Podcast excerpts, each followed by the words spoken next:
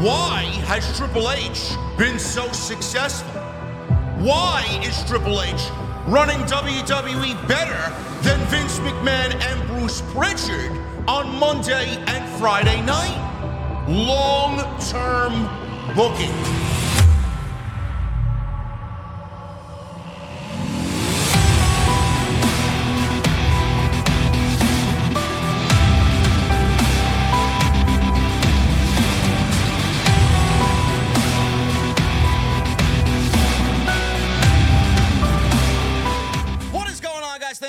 Very much for joining us right here on Off the Script. This is your AEW Dynamite post show for December 20th, 2023. I am your host, JD from New York, as always, coming to you live from the OTS venue inside my mother's basement. Thank you guys so very much for joining me on your Wednesday evening, wherever you may be joined by my very good friend and co-host on Wednesday nights, the man who's going to get a piece of coal for Christmas because he is the Grinch himself, the Chi-Town Smark. Jesse, what's going on, man? Home Alone sucks. Bro, Home Alone is the best Christmas movie that there is, man. A second place is Jim Carrey's Grinch. Oh man, Fact. National Lampoon's Christmas Vacation, bro. Come on, man. Come on. Easily, easily. How you gonna how you, how you gonna how you gonna mess with the Grizzly the Griswolds, man? Listen, there's, there's nothing wrong with that, man, but it's not Home Alone. Yeah, isn't it great? Yeah, Perfect, man. yeah. I Nobody see. there was molested by Michael Jackson. That's fucking awesome. Fantastic. You gotta love it, man. Oh, man. I see some people in the chat say, Die Hard, man. Come on. people okay people just like saying die hard Does Die Hard wanna- really get- uh, well, listen. well hold on hold on hold on people like saying die hard because they want to trigger the people that that swear it's not a christmas movie Well, I mean, I mean, do you get into the Christmas spirit when watching Die Hard?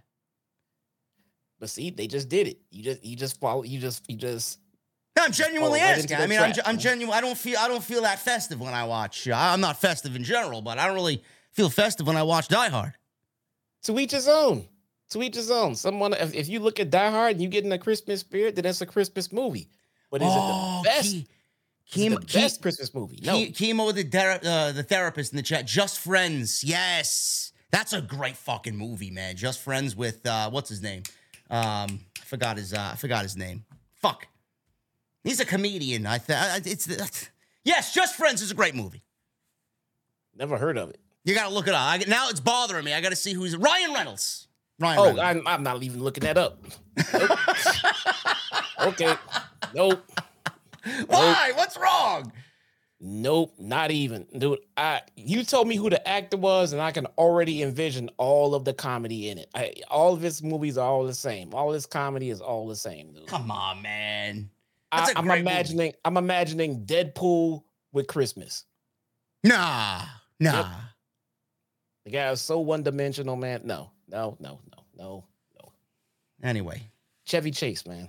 Chevy Chase. Chevy Chase, man, he's a legend. You know, I get it. I get it. Nothing wrong with that. I just prefer uh, Home Alone.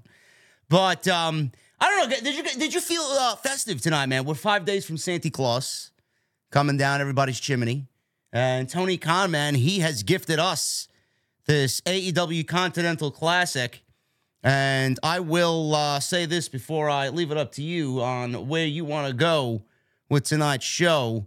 But the AEW Continental Classic is probably some of the best business that AEW has done all year. Uh, I absolutely love this tournament. This is absolutely fantastic shit. And the stories that are coming out of this, man, just good. You know, it's it's something that I genuinely asked for on, the other side with WWE. This is how I, this is how I envisioned King of the Ring being. But Tony giving us this here, this has been the best United States tournament in many, many, many years. And I think what they're doing with this is absolutely after this year an annual thing, no doubt about it. What was your Yeah. biggest what, what was your biggest takeaway from tonight's show? So and, and that's kind of hard because the, the the most important thing on the show was the definitely the tournament, like you said. But I mean, how do we not, you know, start with the biggest storyline in the company right now, and um MJF and and Joe. Yeah. You know, so there's a lot of moving parts right now, a lot of stuff happening, a lot of stuff going down. We get people getting eliminated from from um, um, being suspected as, as the devil and everything else. And now we have another match scheduled. You know, we get bamboozled on the last one. So this one I think is actually going to happen. Um, although we were not promised the devil, but we were just promised henchmen, basically. But at the end of the day, um, this storyline is is staying interesting to me. You know, I mean, they they are definitely they, they're they are what they're doing is they're eliminating people and and chopping down your suspect list to kind of narrow it down. And all signs still point to Adam Cole for me because he's the only one not being accused. Yeah. You know, he's the only one not being accused. The, the, the only way I see it not being Adam Cole is if maybe they change plans because of Adam Cole's injury and they start looking at um they start looking at Callis and his whole team because now because all these damn people coming out like who are all these people who are all these masked henchmen Yeah, I didn't really get that part. I mean, it almost it almost felt like they multiplied. yeah Like, where did all those people come from?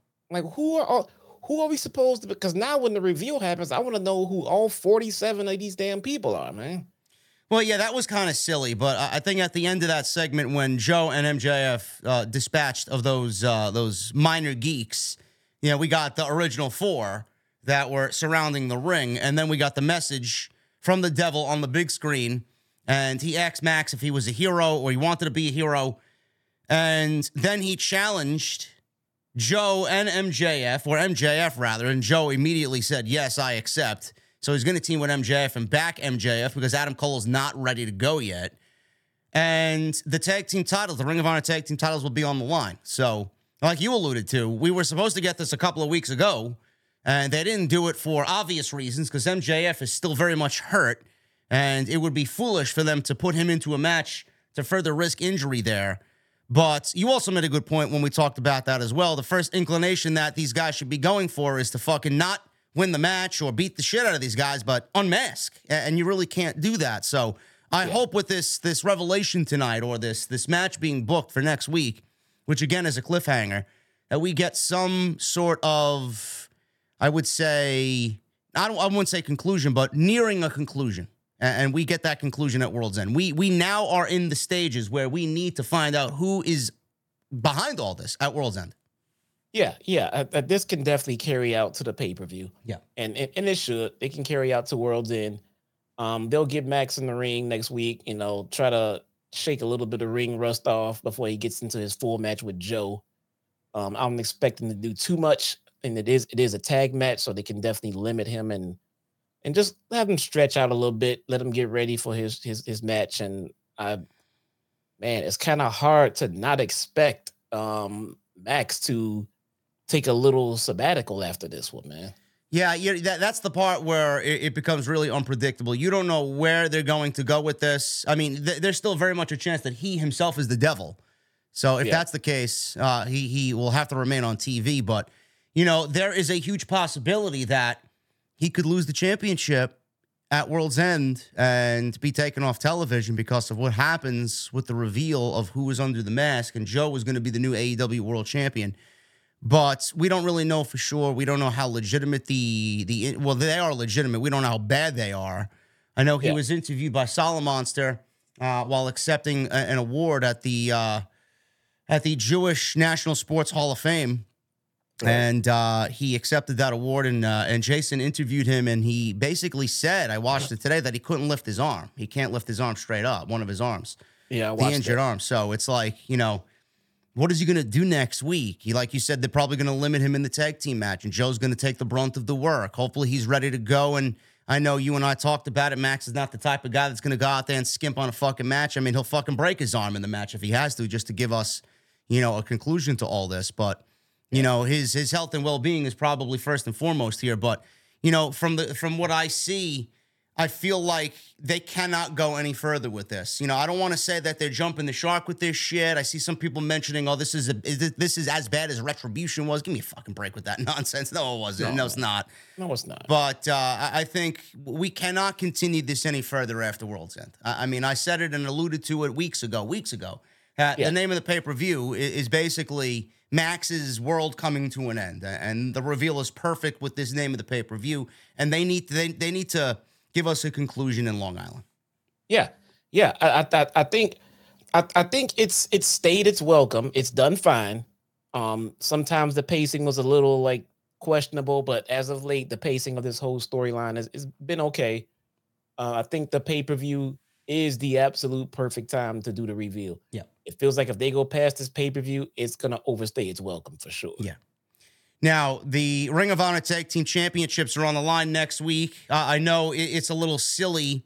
Seen some people making uh, light of the fact that, well, well, what is the devil? He wants the he wants the uh, Ring of Honor Tag Team titles. and it's like, li- listen, folks, I, I get it. Ring of Honor is irrelevant in, in this entire thing, but it's about what Max has, and it revolves around Max's world and everything that he has is going to be taken from him. And those titles are a part of who he is right now with the story uh, alongside Adam Cole. So those titles are up for grabs as well, and they want to leave him with nothing. Whoever's in this this devil mask wants to leave him with nothing. So l- let's start there. Who wants the Ring of Honor Tag Team Championships? Why would anybody want the Ring of Honor Tag Team Championships? Is is that the kingdom? Or are they a part of this? That they're the only two men in this entire thing that I could see being under the mask that would want those tag team championships. If you're going to put any two guys in a, in a in a mask and then put them in a match for those titles against MJF and, and Samoa Joe, it's going to be Matt Taven and Mike Bennett. So I really can't think outside of those two who else would even make sense as far as who two of the four are. It's got to be those guys, right? It should be. Who's who's in the Callis family? Takeshita Sammy and who- Guevara, Takeshita, Kyle Fletcher, who just won the Ring of Honor uh, television championship, I believe, and then Will Hobbs. Hobbs does not fit in any of those goddamn outfits, dude. That guy sticks out like a sore thumb. You know, I've seen some people alluding to maybe Will Ospreay is the devil. I mean, what, why, why would Will Ospreay be the devil? He's got nothing to do with MJF, and Will Ospreay doesn't come until February, and we can't go till February for a fucking reveal. I'm sorry. No, we cannot. We cannot. Um, I was thinking it was Callis as the devil and Konosuke and a partner of of his, but then that would leave the devil to be the one that's focused on the world title, and Don Callis wouldn't be going for the world title. So But I don't I don't really I don't really understand why, you know, and you're not the only one. I know you mentioned it in passing. You, you mentioned yes uh last week that, you know, what if Kenny Omega's the devil? A- a- And, I said I, I wouldn't fucking mind that at all. You know, it's like it's got to be somebody of note, somebody's going to generate interest here. You mentioned it in passing. You didn't really say, "Well, I think Kenny Omega's the devil." No, I Yeah, think we've been yeah. we've been pretty stern on on on Adam Cole for the entire duration of this storyline. But what would the Don Callis family have to do with MJF? I feel like they would just be plugging them in as uh, a last ditch to generate interest. They don't really have anything to do with the world title or, or MJF. So I don't know if it'd be a last ditch to generate interest or um a a a, a backup plan because Cole is legitimately hurt and not gonna come back soon enough to do a reveal. Yeah. So maybe they had to pivot. Maybe they had to pivot. Um Cole is the only one that makes absolute sense. If Yeah. it's not Adam Cole, I sincerely feel like whoever it would be, it was a pivot move. Um, because they can't just keep dragging it out, and maybe they didn't want to bring Adam Cole back hurt to be the devil, and then just be in a non-wrestling role until he was ready to go. It, it I, I, I sincerely, from the, from the bottom of my heart, feel like it's it it is Adam Cole, and it was supposed or supposed to be Adam Cole. Now, if it's not, I feel like they would have shifted. And Callis is un, un it unexplainably not on TV. The whole family, all of them. I mean, other than you know a rampage here or there or something like that, the Callis family is just away, and they were on front and center on TV. Why? I don't know. They were feuding with Kenny Omega. Uh, we talked about this also last week. They were feuding with Kenny Omega. Kenny Omega is out with diverticulitis. Him and Jericho are probably going to win the tag team titles at World's End at, at World's End against Ricky Starks and Big Bill. And then they probably would have went on to feud with Don Callis and the Don Callis family and probably put them on the line against Takeshita and Powerhouse Hobbs. So, You know, I, and now Kenny's off of TV, and who the fuck knows when he's coming back from that? You're not going to rush him back to television. He may be out to the middle of next year. We don't fucking know. That's not Yeah. that's not anything to really scoff at diverticulitis. But now, now the Don Callis family has nothing to do, so they very Yeah. well may be in the running for fucking who's under the mask and who the devil is. I don't know. Yeah. Uh, who who knows? Maybe they'll Im- implement them somehow, some way, as as you know, being the henchman or something. But I'm, nobody has nobody has a faction big enough to cover all of the guys that ran out there tonight. So the the, the stunt they pulled tonight really throws a monkey wrench in in this whole thing as far as it making sense. Yeah. Because I don't know how they're gonna explain all of this shit. Dude. It, it had to be a complete New Japan invasion at this point. Or someone or someone uh, uh i guess a whole fucking legion of people that just can't stand mjf i don't know i don't know. Well, wait a minute. If it's if if it's Will Ospreay, couldn't it be a New Japan invasion? yeah he's he's the leader of the uh united empire. Mark da- mark davis is out though. Mark davis and kyle fletcher they're uh aussie open. Then you got uh jeff cobb. And then you got Right. tjp Interesting.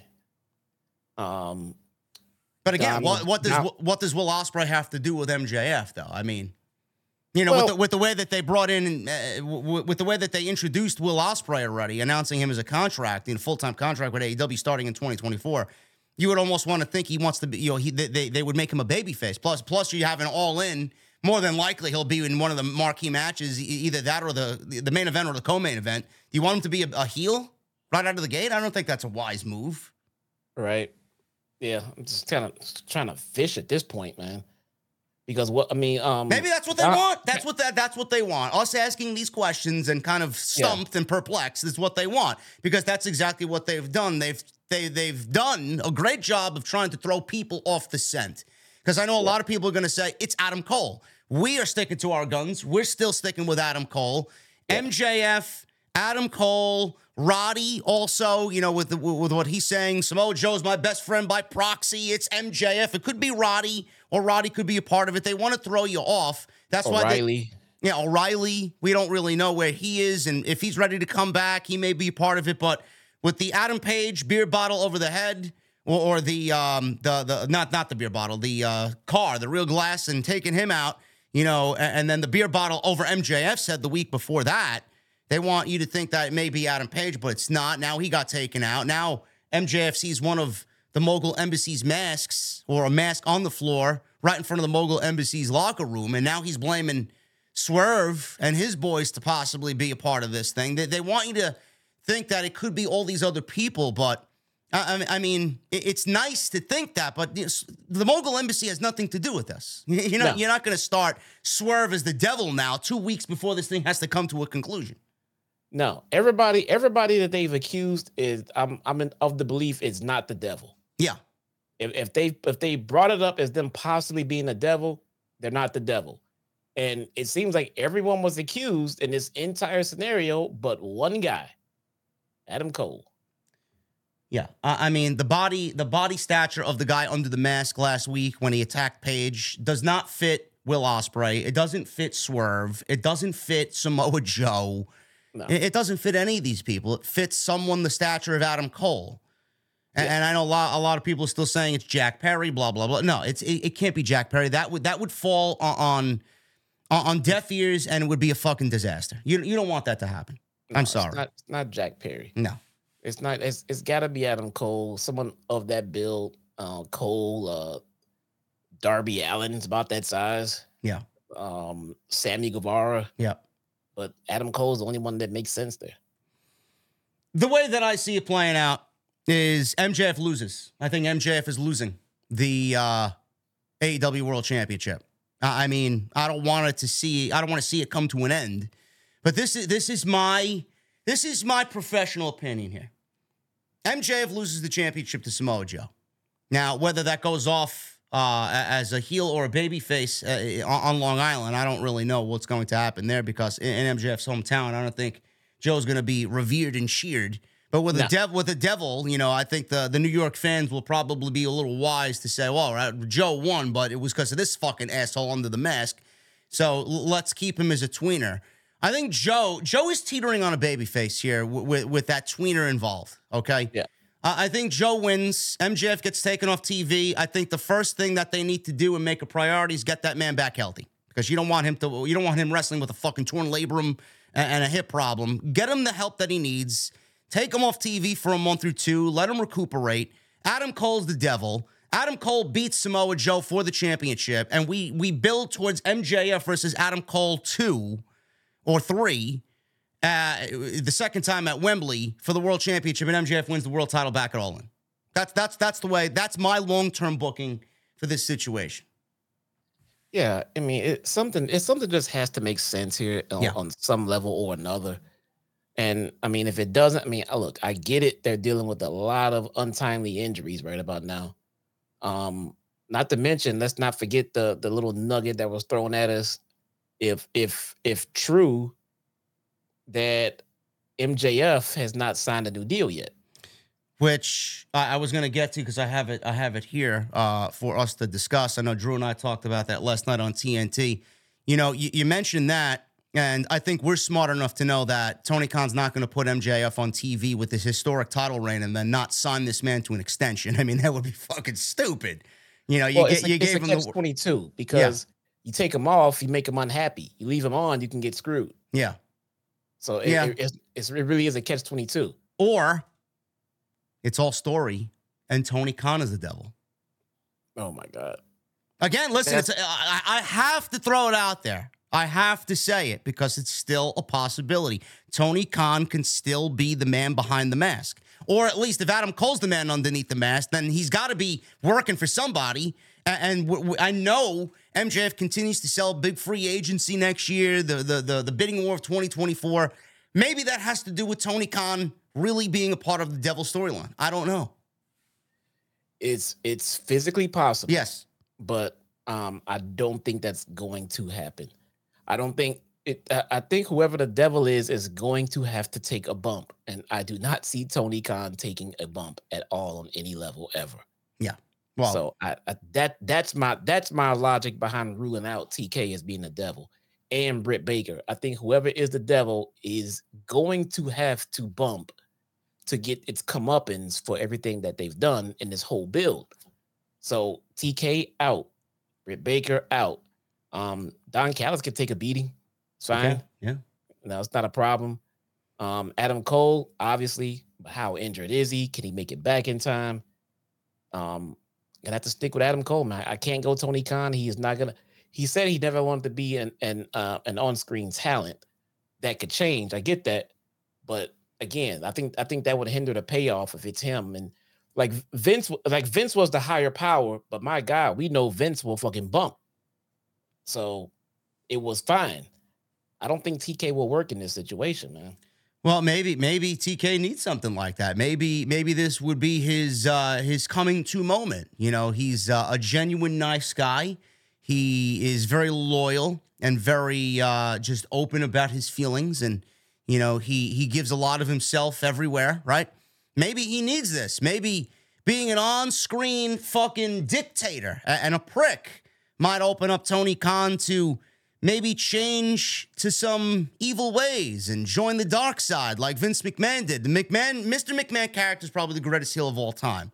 And Tony Khan is too much of a nice guy. Nice guys finish last, right? With, with everything that's going on, he's, you know, he's going through a lot of hardships right now.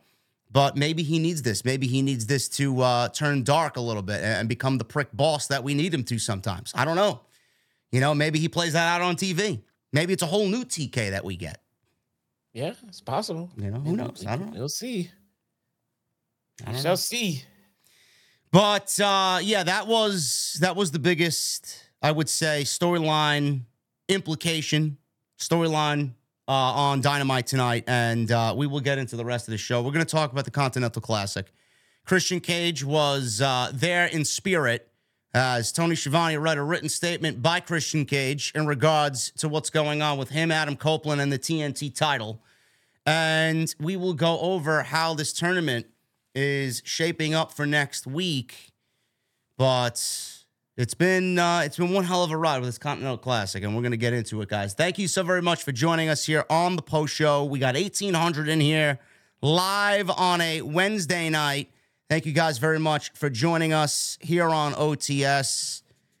Tonight's show sponsored by my great friends over at Magic Mind. MagicMind.com. Make sure you guys click the link that I provided in the live stream chat. You guys want to know how I stay focused and how I remain on my game for these post shows, man. Magic Mind. Go to magicmind.com slash JD from NY. Use that promo code JDNY and save 56% off your first subscription, man. So go check them out. We'll talk about my friends over at Magic Mind a little bit later. Follow Jesse and I on social media at JD from NY206 and at Chi-Town Smark on X. I'm also on Instagram, TikTok, and Cameo. Make sure you guys hit that subscribe button down below. Turn on the bell for notifications. We got a huge extra coming tomorrow. We're going to talk about this potential merger with Warner Brothers Discovery and Paramount, which is being rumored right now. Plus, major news on Mercedes Moné, which I will uh, kind of talk about tonight because the women's division is just, I don't know what the fuck they're doing, man, really. I mean, I got into some uh, back and forth with some geeks online about uh, Saraya and Riho. Sure, Jesse can't wait to talk about that one, right? Oh yeah. At least the at least the match wasn't terrible. The match But wasn't who terrible. Who gives a shit? But who gives a shit? I mean, really, come on now. But who gives a shit? So we'll talk about that. Uh, and please make sure you guys hit that thumbs up. Let's try for a thousand likes tonight on the post show, man. We got 391 likes. That's that's unacceptable. Uh, I mean, come on now. I know AEW isn't as uh, as as exciting as WWE right now, but come on, man. And then super chats are open. Get them on, and we'll hang out at the end of the show. All right, I guess we'll start with the Continental Classic, man. We got an opening match. Got an opening match here with Swerve and my guy Rush. Rush has put on some of the best matches in the tournament. I think a tournament like this has really opened up people to what he is truly capable of. I know Rush is mathematically eliminated from this tournament, but that doesn't mean he can't play spoiler. And that's exactly what he was trying to do here. Uh, the injury here, quote unquote, to Rush's hamstring is the story. Okay, so he's got the hamstring taped up, and he went into this match with Swerve, who's also banged up. I love the fact that they're, uh, you know, they're showing the wear and tear on these guys. Rush has got his uh, his hamstring taped up. Swerve's got that kinesio tape over his shoulder. We got uh, Moxley tonight now with the knee at the end of the match. Some really great stuff there. Some uh, aesthetics on these guys going to battle. I love it. So these guys battle into a commercial break. Rush kept Strickland down on a big time snap power slam. Strickland came back, hanging up uh, the bad leg of Rush in the corner. And then uh, he got uh, a drop kick on Rush. Strickland tried for a running boot from the apron, but Rush caught it, slammed Strickland shoulder first on the edge of the ring. Again, the kinesio tape in the shoulder of Swerve is also his injury here. Strickland caught a charging Rush with a snap German on the floor. Rush rolled through and hit a shotgun drop kick into the barricade, and we go into a picture in picture break. So we go to the commercial break. Both men trading snap Germans, big pump kicks, double down off the pump kicks.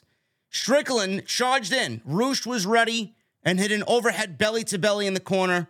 Rush wanted his bull's horns finish, but his leg gave out while running towards Swerve. This allowed Swerve to apply a single leg crab into the stretch muffler, while Rush countered that into an inside cradle.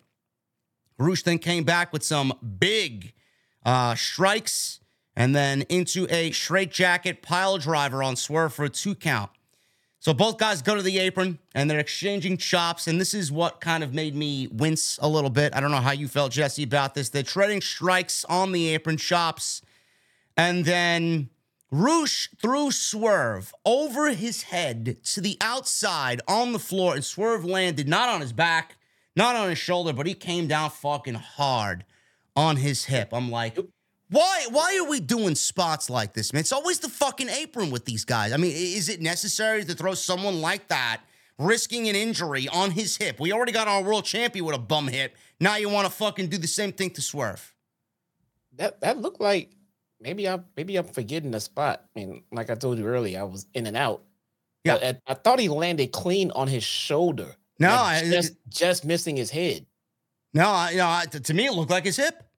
Yeah, yeah. It was it wasn't pretty. No, that. it didn't look good at all. No. So uh, he gets taken out there. Back inside, Rush took a little bit too long to get to the top due to the hamstring injury, and he missed the senton. Strickland came back with a 450. Rush kicked out after Swerve hit a beautiful 450. Rush kicked out at a one. He hulked Started up. rushing up. He rooshed up. Yeah, I, I mean, the the crowd ate into it. They bought into it. Uh, I, I thought it looked ridiculous, but I loved it at the same time. So I, I don't know how to feel, but uh, you know, you nail a perfect 450 splash like that while he's dealing with his fucking quote unquote injury in this match to deliver that move, and then the, Rush kicks out at one with a bad leg. Come on, Yeah. man, Yeah. it's a little ridiculous. Well, I'll I'll I'll, I'll say this about about Rush. He it, it looks like he so far is the big winner of this tournament. Um maybe him and and and Mark Briscoe because and Andra- Andrade on Collision, he's been and, fantastic. and yeah, Andrade's been killing it too.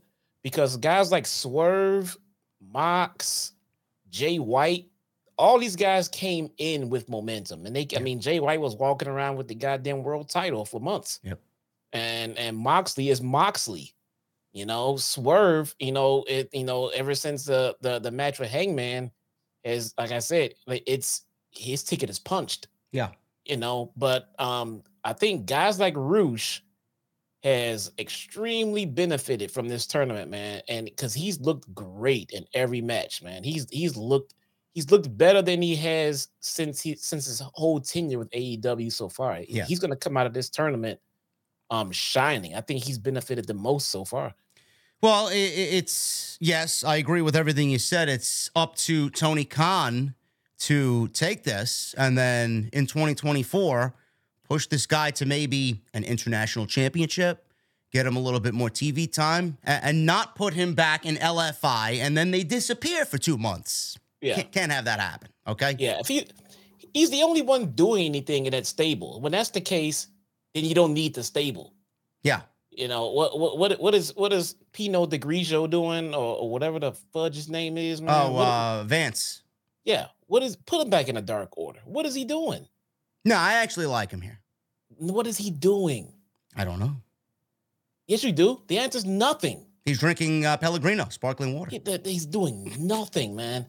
He's doing nothing. Repackage him. He El re- Pelle repackage Grosso. What do they call him? El Pelle Grosso? I don't know. Pelle- I, don't, I have no idea. Pinot Grigio? This I'm, guy- a, I'm more of a Sauvignon Blanc wine drinker, bro. What? fuck is that, man? Oh man, I'd rather drink. don't drink Colt wa- you don't- I'd rather drink Colt 45. you don't drink wine? I'd rather no.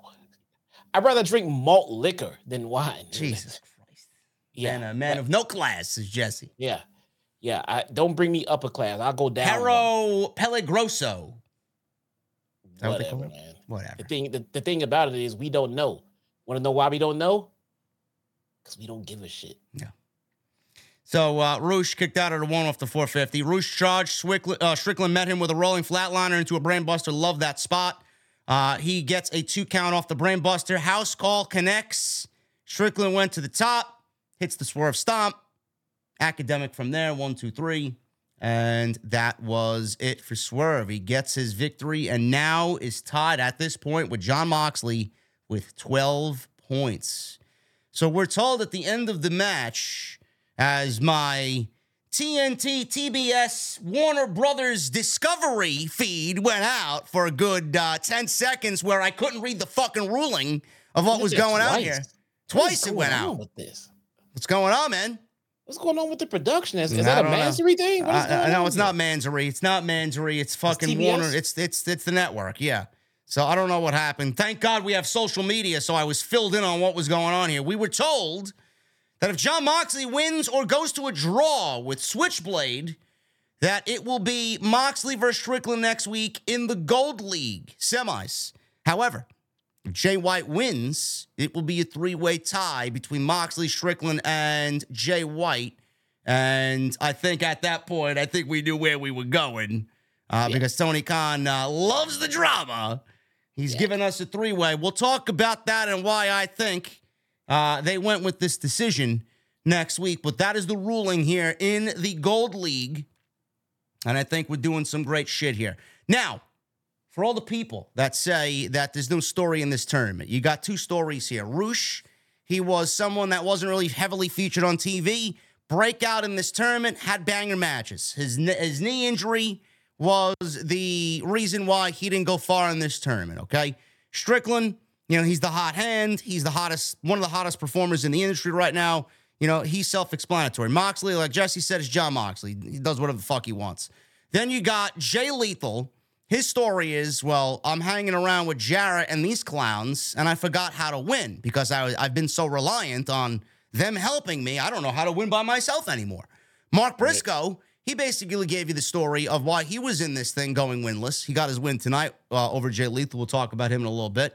He said basically in an interview, hey, I've been a tag team wrestler for 20 years. This is my, theoretically, my rookie year as a singles performer. And Mark Like Briscoe may have been uh, the probably the biggest breakout in the entire tournament, man. If they don't do anything with him next year, I what like are they doing? You know? I like that. I like that. That that- that explains his losing in the tournament so much. Yes. it explains. Yes. Guys, you're looking for like devils and and bloodline storylines, and not everything Yes. is a five star storyline. exactly. Exactly. The little things, the little things, and this is it. This this is a catalyst for Mark Briscoe to get into 2024 with some steam, with some momentum, and some reasoning behind what's going on with his wins or losses going into next year. It all makes sense now. I love this story for him. I don't know why anybody was looking for fucking bloodline esque stories in the tournament. What did I tell you guys before the Yeah. tournament even started? The tournament is the story. Yes. What, what, what, what do you what do you want? What more do you want? Like This is th- this has been great television. Yes. Is is it like oh my god, so exciting? No, but I appreciate this type of thing It's- because it's fun. And Mark Briscoe, how many of you guys knew that Mark Briscoe was that good of a professional wrestler? We know he's one of one of the one half of the greatest tag teams ever, right? I knew. but remember, remember, remember when we first met in person, and Yeah. we went to that fucking pay per view, and we were Yeah. at the, at that bar, Yeah. and it was time for the show to start. I said, I want to leave and get there early. Why? Because I want to see the fucking Briscoes. Yep, yeah, I remember you said that. Yeah, I mean, I was always a fan of these fucking guys. but I you mean, you are the exception. How many of these people here watching us knew that Mark Briscoe was a great professional wrestler before this tournament? none of them, So none of them. now you know. Now you're Yep. going into 2024, and Tony Khan already has another semi fucking, I wouldn't say main event guy, but man, international championship, TBS championship. I mean, We're come not- on, or the TNT championship, rather. Yes. Yeah, we're that's not the type for. of thing. We're not looking for a main event guy. There can only be so many main event people. Yeah. But this tournament is going to make Mark a solid mid carder, Mhm. and a solid mid carder is so underrated, man. Because, uh, I mean, uh, dude, you're either in the main event. if you're not in a feud with MJF, basically, you're in the upper mid card. Okay. I mean, and that's just it. And then you'll get slotted into the main event when you're feuding with the champion. But for right now, you're a solid mid carder because MJF is the top of the fucking card. So if you can get Mark Briscoe to be up there as a solid mid carder, that's that's that's that's that's the next step because you do that for a year or so, a year or two, and if you maintain that momentum, guess what's next? You know, I mean, who fucking knows? But it's not gonna go from tag team extraordinaire to singles wrestler, put them in the main event. Everything takes steps and then a progression. And I think this tournaments like this is fantastic for Mark, also fantastic for Jay Lethal, who I think everyone sitting here and watching, everyone watching on replay, everybody not even here right now will all agree that he's been grossly um, underused. So this is a great catalyst to get him back to where he should be as well. So I'm in Rush. This tournament is already a success for me. I don't even care what the outcome is. Too many people have benefited from it to call it a failure. Yeah, I, I mean, if you're calling it a failure or a waste of time, I mean, you're a complete fucking idiot. Yeah. Plain and simple. I remember when it first started, we were all iffy about it. I don't know, it's this, it's that. We said, this is literally the prime example of let it play out because the tournament is it, it's not telling any stories yet. We don't know how it's gonna pan out. Let's see how it pans out. Let's give it time to tell its stories. It's done that, and I am I'm calling it a success already, no matter what the end of it comes out to be, because you've gotten others over. You've progressed storylines. Here's the important thing that nobody's thinking about. You've made so many matches have important meaning on TV. You know, when because there's only so many titles, and God knows this company has a billion titles, but so many matches had meaning for all these months and, and, and a reason for them to be happening. So that's easy booking on TV. Yeah. I love it. This tournament's been great. How many times have we asked for matches to to mean something on television? Give me shit with meaning. This entire tournament has had matches that meant something to television. Yep. Simple. I mean, is it an easy way out? Sure. You know, doesn't take a rocket scientist to book this tournament, but you know, again, if they do it annually, I'm here for it. Now you're going to be more excited next year for you know the second ever Continental Classic, Yes. And, we're going to be wondering, and hopefully. You know, Tony Khan knows what he's doing with the new champion at the end of this thing. How are they going to be perceived? How are they going to be presented? How are they going to be booked creatively? That's the next step. I mean, the winner of this tournament. I mean, I, if, if I swear to God, if we get open challenges every week, I'm gonna fucking lose my mind.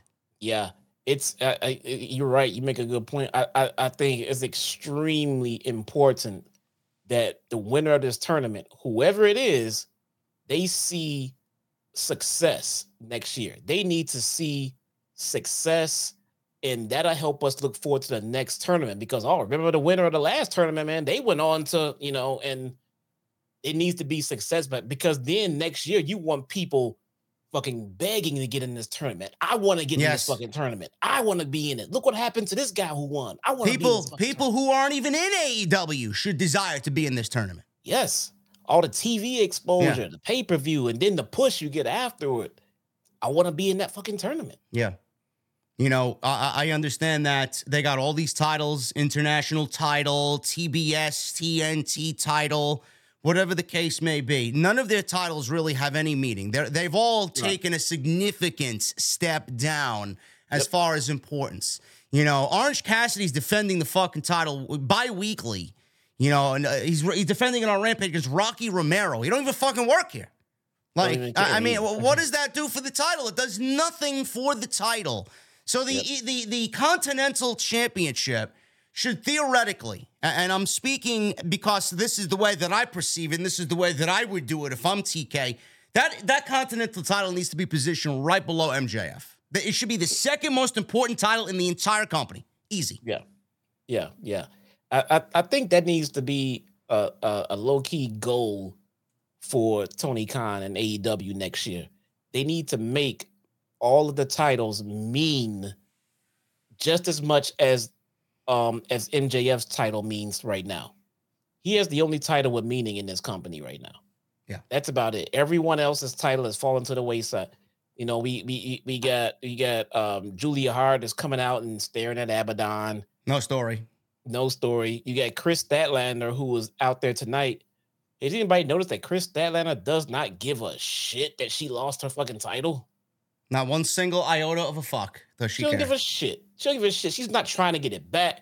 She's not implementing any kind of rematch clause. She's not coming out and saying, "I'm gonna go back to the back of the line and I'm gonna run. I'm gonna I'm gonna win my way back up to get my title opportunity." Nothing. No, she's out there with the best friend saying, "Hey, Rocky Romero. Hey, yeah, good job." And Oh look, I'm, I'm hanging out with Danhausen. Yeah. You were the TBS champion. You don't give a shit that you lost. You don't give a shit. I don't know.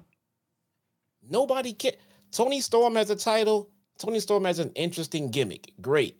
But she's facing nobody. The tag team titles, I until you said it was Starks and, and Bill, I forgot they even had them. I forgot they even have the trios titles. What is going on with the acclaim? Well, they're back on Collision defending the titles against uh, the uh, team of Action Andretti and Top Flight. Remember when the acclaim lost those titles to the Gun Club? they'd never been the same since. Nope. Never recovered from that. Nope. Never been the same since.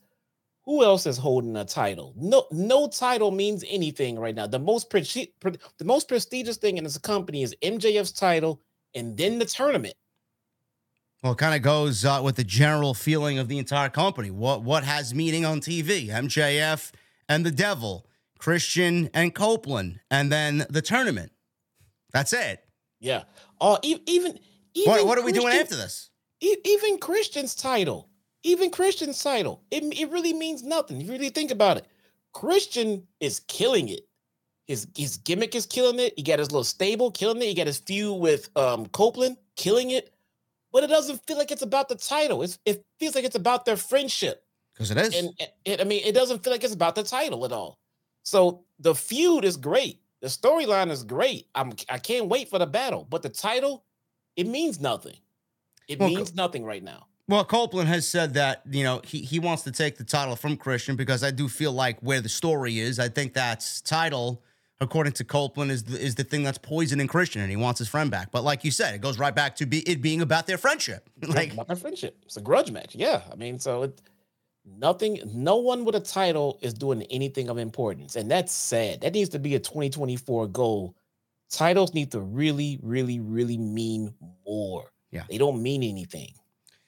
speaking of the tag team titles, Chris Jericho and Kenny Omega were going to challenge Big Bill and Ricky Starks at World's End for those AEW tag team titles, which are now uh, basically props on Starks and Bill.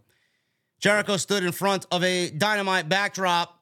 He mentioned in the back that last Thursday, Kenny Omega ended up hospitalized with diverticulitis and he's out of AEW indefinitely. These guys cannot catch a break. man. Yeah, It's it's amazing. Omega, MJF injured.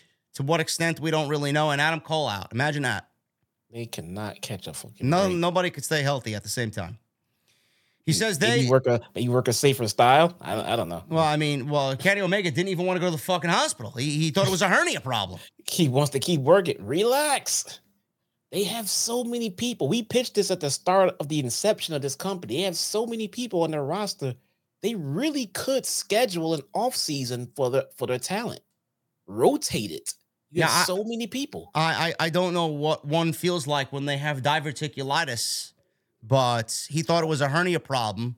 And no matter what your body's telling you, he said, "You know what? We'll just uh, we'll get through this show tonight." It's like, what the fuck? He was one, he was one day away from this being possibly fatal. Yeah, that's not good. Man. No. So he says they don't know how long or short the absence will be, but it does derail the Golden Jets winning the AEW Tag Team titles. He said the most important thing is Omega's health. Yes. Fans cheered and chanted for Kenny.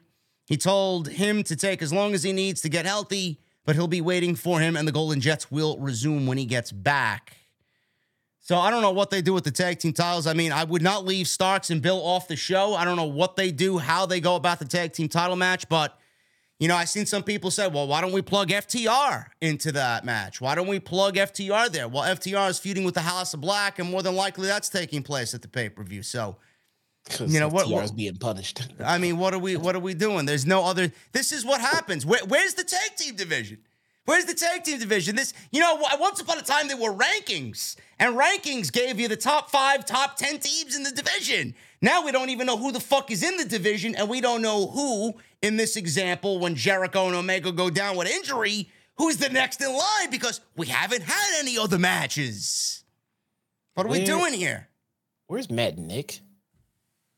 They're off TV. Why? They're crying that CM Punk got one up over on them No, no. Why are they off TV? Because they're uh, rebranding themselves and they're going to come back as a heel Young Bucks. Are they gonna turn heel at home? Do it on TV. What are we doing here? I don't know.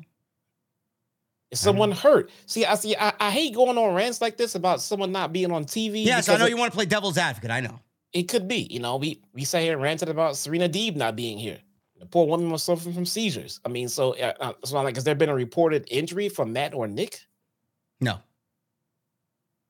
We have a suffering tag team division, and your number one tag team is nowhere near TV, and your tag team champions are Big Bill and Ricky Starks, and they don't have opponents. You know, we haven't had one tag team match on Dynamite and God knows how long. I mean, when was the last tag team match that we got on Dynamite? Does anybody remember? That meant something. That's a good point. I have no idea. Man, for a company that wanted to put tag team wrestling at the forefront, wow, man. Where is Back it? burner. It's on the back burner. Yeah. That's man, dude. There's so many. Th- Look, there's only so many things you can fix at once. I'll give them that that much. But titles are always supposed to feel important. Always. That's the easy part. That's the easy part because you want to say, well, why are they fighting? Because they want to be champion. What champion? Tag champion, you know, intercontinental champion, you know, world champion, whatever. But none of those titles mean anything. So why are these people fighting? Well, these guys are in a tournament. Great. Everyone else, I don't know. Every other match tonight, I don't know why it was happening. Don't know. Whatever. Mark Briscoe, Jay Lethal. This was two guys who were looking for their first win in this entire tournament. So, even that, it was amazing that there was a story here and Yep. none of them even factored into winning the tournament at all. They were both mathematically eliminated weeks ago. Yep. So the thing is here that Mark Briscoe, we talked about him having a breakout tournament. You know, he is putting on banger matches, and he mentioned that this is his first full fledged rookie year as a singles performer now that he is uh, no longer part of a tag team. And Jay Lethal, you know, he cannot win on his own anymore. Former Ring of Honor champion, a legend. Jay Lethal can't win on his own anymore because he's relied on Jeff Jarrett and his circus to help him win matches. So that's the story there. And I wonder what they're going to do with Jay Lethal after this tournament. But we had Mark Briscoe leap off the ring apron with a flying elbow, and they go to a picture and picture break. Briscoe back in the ring had Jay Lethal grounded with a side headlock. Lethal fought back, landed a lethal combination. He climbed to the top rope. Briscoe quickly meets him up there. Both guys fell off. So Lethal climbs back up to the second rope. Briscoe knocked him to the floor. He then grabbed the chair and launched himself off the chair and flipped onto Lethal at ringside. Lethal started making a comeback, landed a big top rope elbow drop for near fall. Briscoe himself started to make a comeback. He went for the froggy bow, but Lethal lifted his leg to block it. Lethal then landed a Jay Driller for a near fall. That's Mark's move. Briscoe went on offense, landed a Jay Driller of his own, and he eventually got the win over Jay Lethal. And he gets his first three points in the tournament. Too little, too late. And they are now on their way home. No more matches for either one of those guys. Briscoe wins in 14 minutes. Really good stuff there. And I love the fact that both guys were wrestling as if they were still in the tournament. They wrestled their ass off. And all this was, was, you know, somebody not wanting to go winless in the entire tournament, yet they wrestled like it was the most important thing in the fucking world. I love it. Yeah. Absolutely great stuff. Yeah, and like a, a side, Chelsea, how you doing? Welcome back. Where you been? Um, here's the thing about Mark Briscoe. Just a side note here. I don't, I don't, I don't know if it's happened before or not, but I don't think anyone should ever, ever, ever, ever, ever kick out of Jay Driller. That needs to be an absolutely protected move. I mean, that could be in in honor of you know, Jay Briscoe and everything else. But it it'd be an amazing story that ever since Mark started using Jay Driller, he's always come out with a W. No one's ever kicked out of it. You know, I, I really hope that they go with something like that. I don't want to see. I mean, first off, no one should be kicking out of finishers, but who we kidding? It's going to happen. I would love to see the Jay Driller protected going forward. Yeah, I could see that. Yeah. I understand the reasoning for that. Yeah, but this match, man, this match with no meaning coming in, and they painted it as that that you know these guys are both losers and everything else. It still felt like it had meaning because no one wants to leave the tournament with a goose egg, Yeah. you know. But they it seemed like they already started painting that picture of Jay Lethal, you know, coming up short. So I already had Mark, you know, penciled in to win this match, and that's how it played out. So now I can't wait to see what kind of rebrand or redemption or what kind of change we get for Jay Lethal in 2024. That's what I'm looking forward to already just from this tournament. Yeah, good stuff. We got a vignette on Wardlow, who said the clock is ticking and soon the world will see him broken. Max, the payment for your sins cannot be delayed any longer, and I will be the one to bring the devil to his knees. A lot of big words there, man. A lot, lots of big words. A lot of big words. What are you going to do to back them up? I don't know. Do we get Wardlow at World's End a part of this entire angle? Who knows? We're certainly making Wardlow assumptions to it.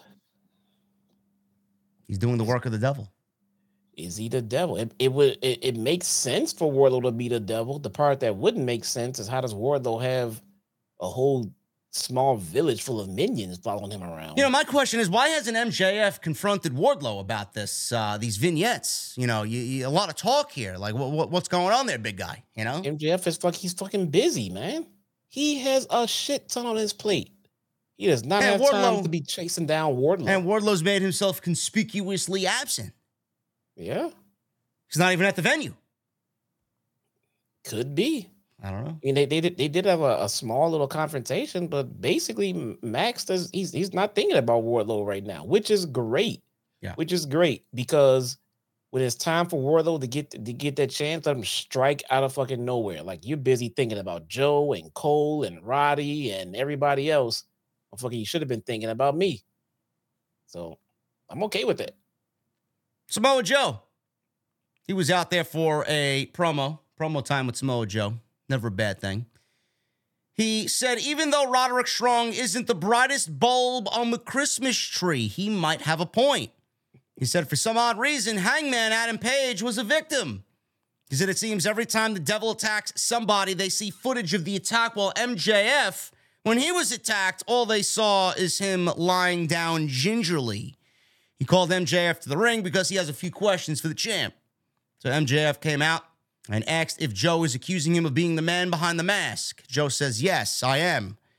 MJF said he recalls Joe saying he was going to protect him leading into their match for the AEW World title at World's End. He imitated Joe saying, MJF, you are my property. He says it's become clear that he cares too much about his property as he does his diet. He told Oklahoma that he has some accusations of his own. He said the goons didn't lay a finger on him when they surrounded the ring. He says he doesn't like Joe and now he doesn't trust Joe. He asks, why is he waiting until December 30th at World's End when he can end his world right now? MJF then shoved Joe, and then Joe had that look in his eyes where he just wanted to beat the shit out of Max right there. So all of a sudden, after that, we got the fucking Foot Clan or uh, the Power Ranger putties out there. They charged to the ring.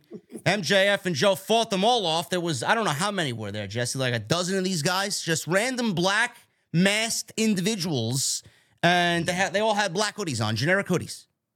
Yeah. So it, it, it looked like minions to the devil's minions. Yeah. They're like like little little mini minions, dude. I don't know, like little thrall. I don't know what the hell was going on there, man.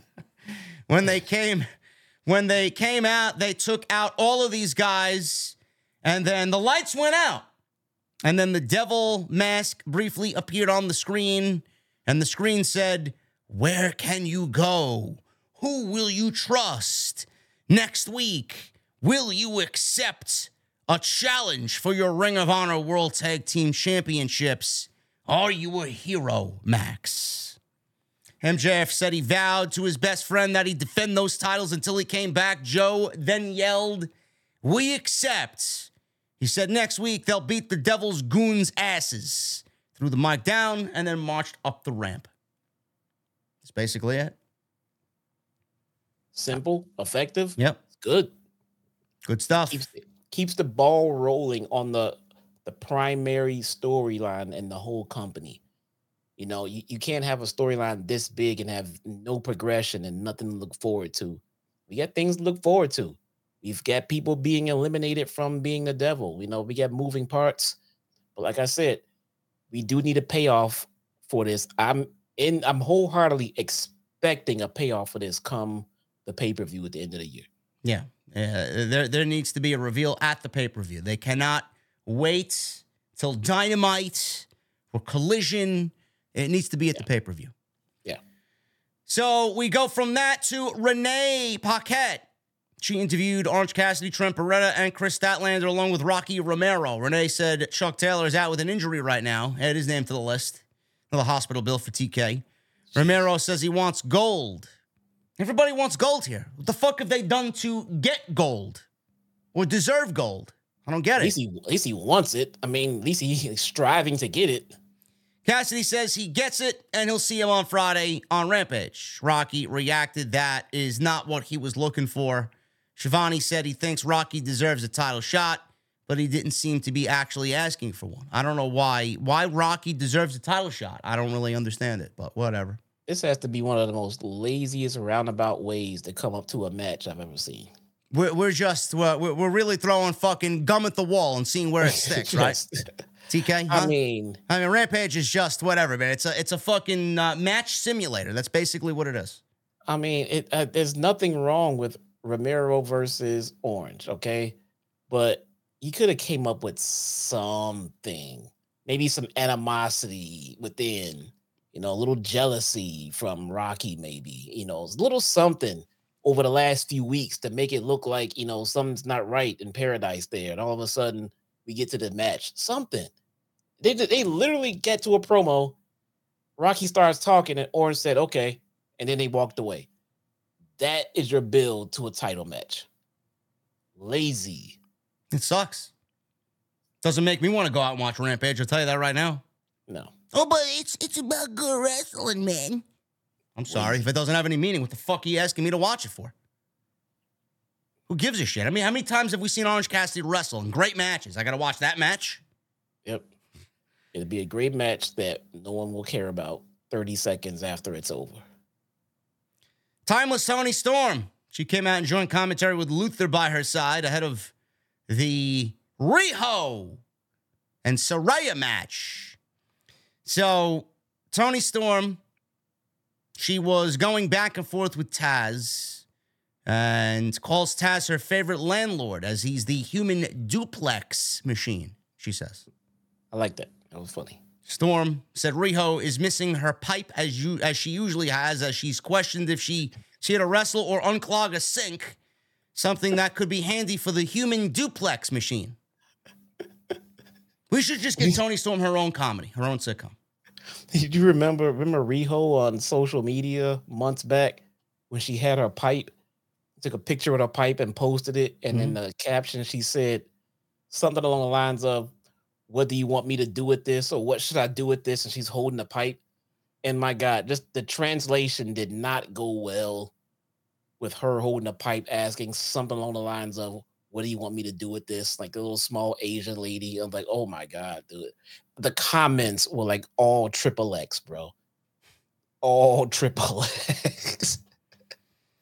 Well, Riho here against Saraya. Um, again, like, Jesse said earlier, and, I'm gonna reiterate here because I feel the same way. I mean, who who fucking cares? Who cares? Who legitimately who cares? So you know, this is what I was going back and forth with on social media. I put out on on X tonight. I'm like, you know, and, and I, I don't want to bring Mercedes into this into this discussion here, but I'm going to because this is a blatant and obvious fucking problem that continues to go uh, without a fix here on, on AEW television. You know, there's a rumor going around that Mercedes. I'll talk about this in the extra tomorrow.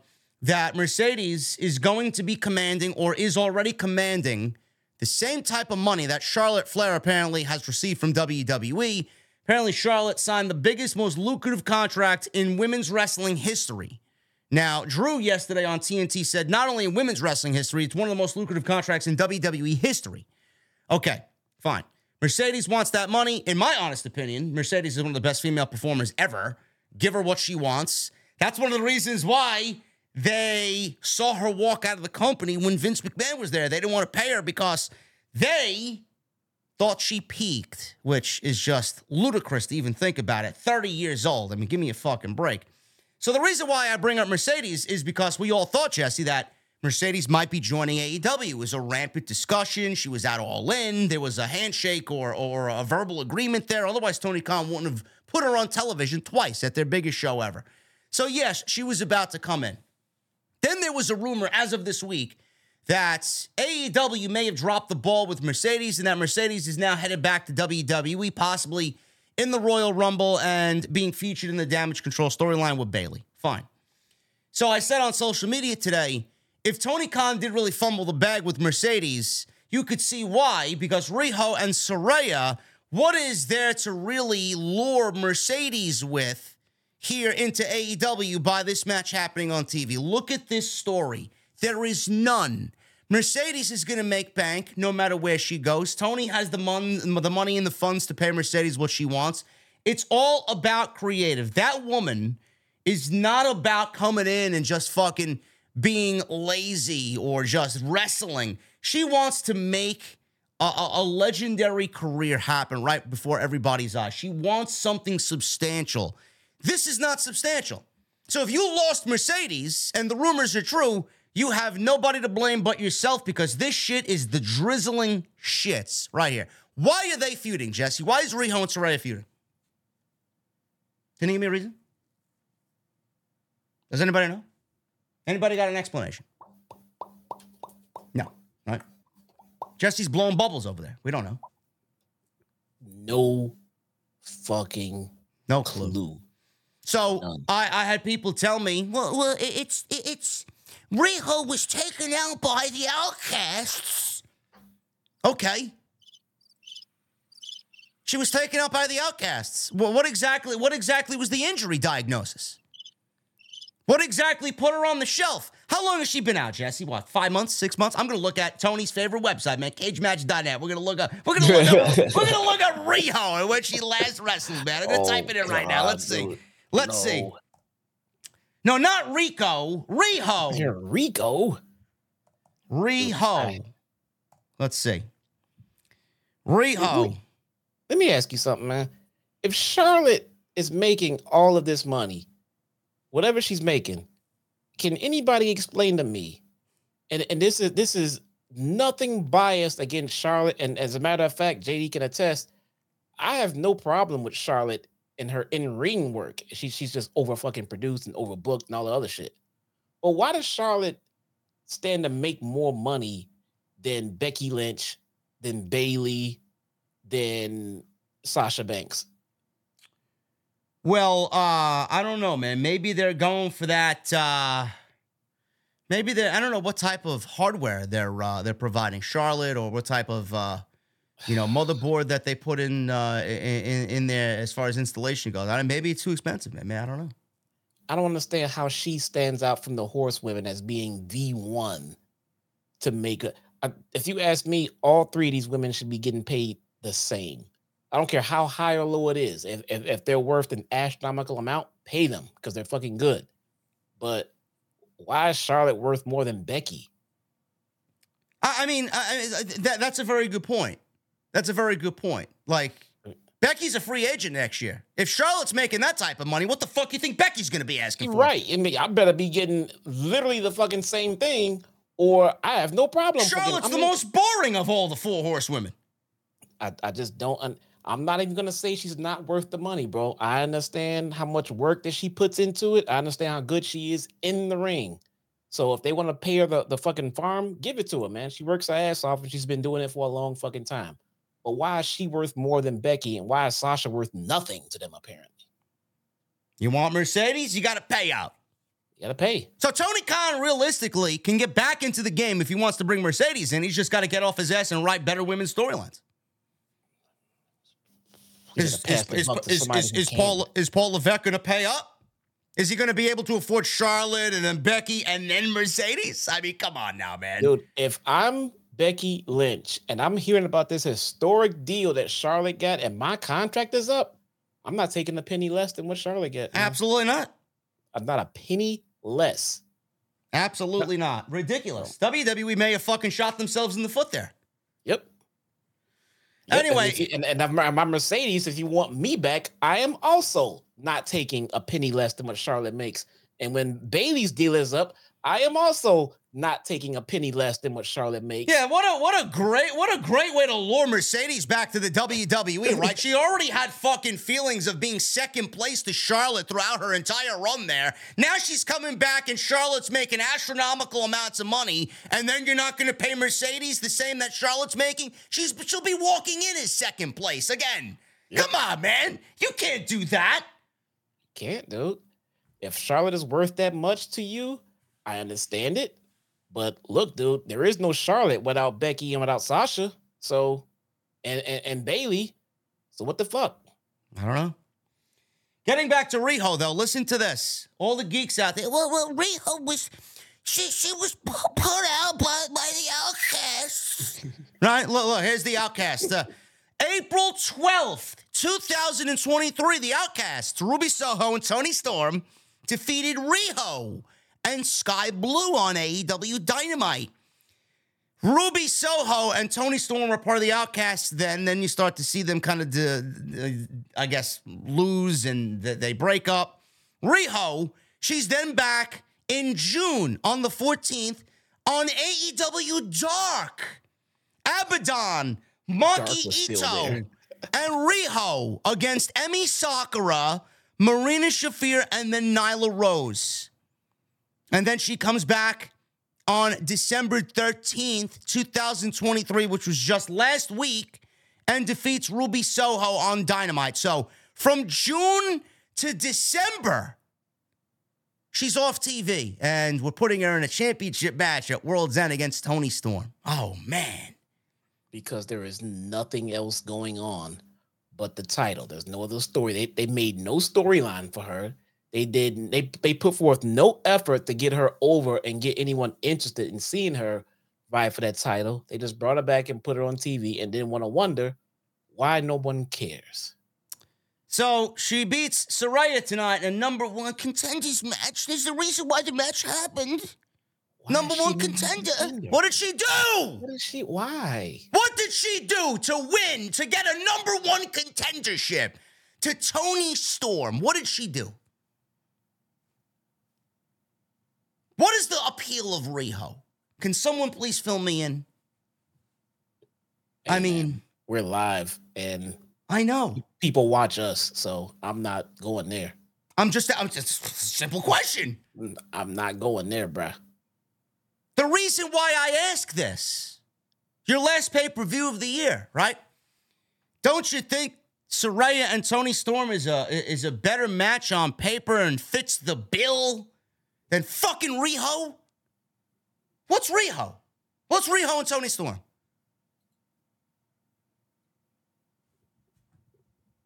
No reaction. No. Dude, I don't, I don't care. I don't care. Toni Storm, killing it. I'm loving what she's doing right now. I would love to see her in the ring with a baby face who's over, who the crowd wants to see beat Toni Storm. Instead, we got Riho. No one cares. All the talent they got in that division and Riho. One women's segment. That's it. That's all you're worth. Riho gets the victory there. And she, or uh, yeah, she gets the victory over Saraya and she gets the match against Toni Storm at the pay per view. Uh, Luther carried Storm to the ring from the commentary table. Storm used opera glasses to see Riho, who blasted her with forearms and then the Tiger feint kick. Storm begged off, and Mariah May appeared from behind and clocked Riho with the women's title as Luther carried Storm away, with Storm being unaware of who May was, despite being with her for the last four weeks. She didn't know who Mariah May was. She looked at Mariah May like, "Who the fuck are you? Who are you? Who are you? Where'd you come from? What is she in her in her dressing room? Yeah, she was in that dressing room once.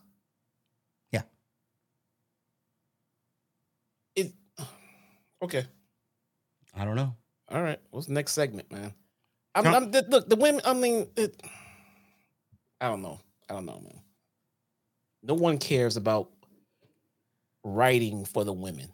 They don't. They no. just put them in matches. When no, Riho is done, when Riho is done losing to Toni Storm, they're gonna just gonna throw Shida back in. Watch, and then Shida will be in there to lose to Toni Storm. You know, I understand they're probably waiting for Jamie Hayter to get back. I get it. But Can't lay all your fucking cookies in one basket, man. Jesus fucking Christ, man. What what a way. And then you got people telling me, oh, well, Julia and, and Sky Blue on Collision. I watched. I watched it. I don't see where the story is. What's the story there? Abaddon and Julia Hart have been staring at each other for three fucking weeks without a goddamn word being said. Where's the story? Yeah. Am I, supposed to come up with my own fucking dialogue for them staring at each other for three weeks? And then Thunder Rosa comes back. I'm grateful she's back. I'm grateful that she's finally back on TV and they're putting her back on TV in San Antonio. But that is how you reintroduce Thunder Rosa with Abaddon and Julia Hart, where there's no story? You know, I, I I did suggest that we get Julia Hart out there, to, you know, to you know be androgynous and and just scope the women out and stare them down. I didn't mean that that be the only thing that they did, and I, saw we did get we we so we so we did get Sky Blue and Julia Hart teaming up. So they're together now after Sky Blue rejected Julia Hart. Now they're working together. How many how many weeks did we take away from that to uh move on to this Julia Abaddon thing? Now we're coming back to it. Do we have a reason why Sky Blue all of a sudden joined Julia Hart? Was there an explanation there? Was there dialogue thrown in there to explain to me how and why she made that decision?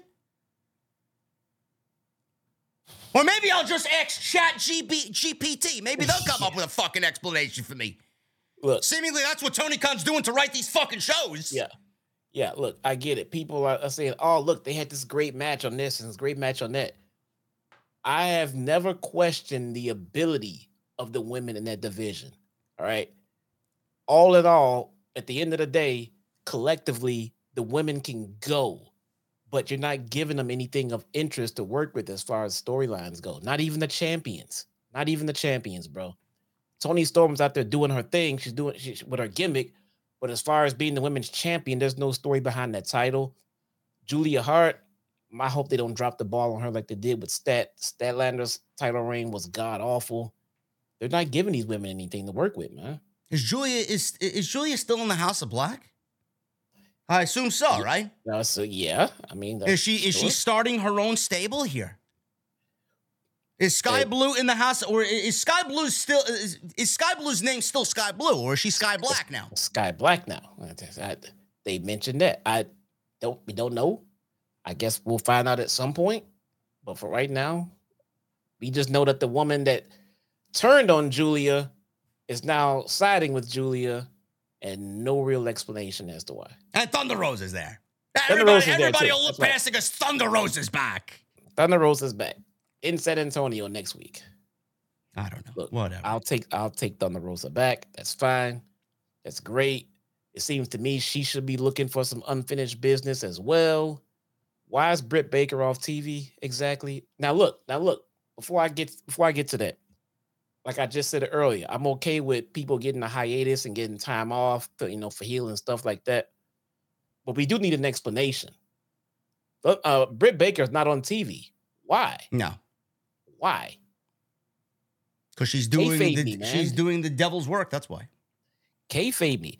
If the reason, if, if she's just, if she's fine and she has to catch up on personal business, she is a damn dentist. Her her fucking boyfriend is laid up injured. Maybe she has a lot going on and needs to be at home to help take care of things. That's understandable. But you got to kayfabe her off of TV. Listen, I'm I'm done complaining about uh, the women. It's never going to work. It's never going to change. Nothing will be fixed. You know, it's like uh, you know, I constantly complain. Jesse complains every week. You know, we want better. We want things to make sense. This is constructive criticism. This is not two guys hating. But if you guys can come up with uh, a fucking reason as to why we are, are feeling this way and maybe change our minds, I'd love to hear your stories, honestly. But I'm going to step away because I got to refill my cold beverage. I'm going to leave you guys with Magic Mind. Tonight's show is sponsored by my great friends over at Magic Mind. Guys, I got a confession to make. I am a huge coffee connoisseur. I am. I love coffee. I love a good cup of coffee. It's my kryptonite, actually. But I've come to realize that caffeine doesn't actually give you energy. It blocks the adenosine neuroreceptors in your brain, and the neuroreceptors that tell you that you're tired. When the receptors unblock, one to three hours later, you experience what they call caffeine crash. Now, the matcha in Magic Mind prevents the full blocking of receptors, giving you sustainable energy without a crash. I have looked for alternatives for a very long time, man, and Magic Mind fell into my lap, and it was basically love at first sight. I love this little green bottle. I drink it in the morning. I drink it before I go live to give you guys the best podcast in the entire wrestling community. I drink it before I go to the gym to give me that little extra boost I need when I'm doing my workouts.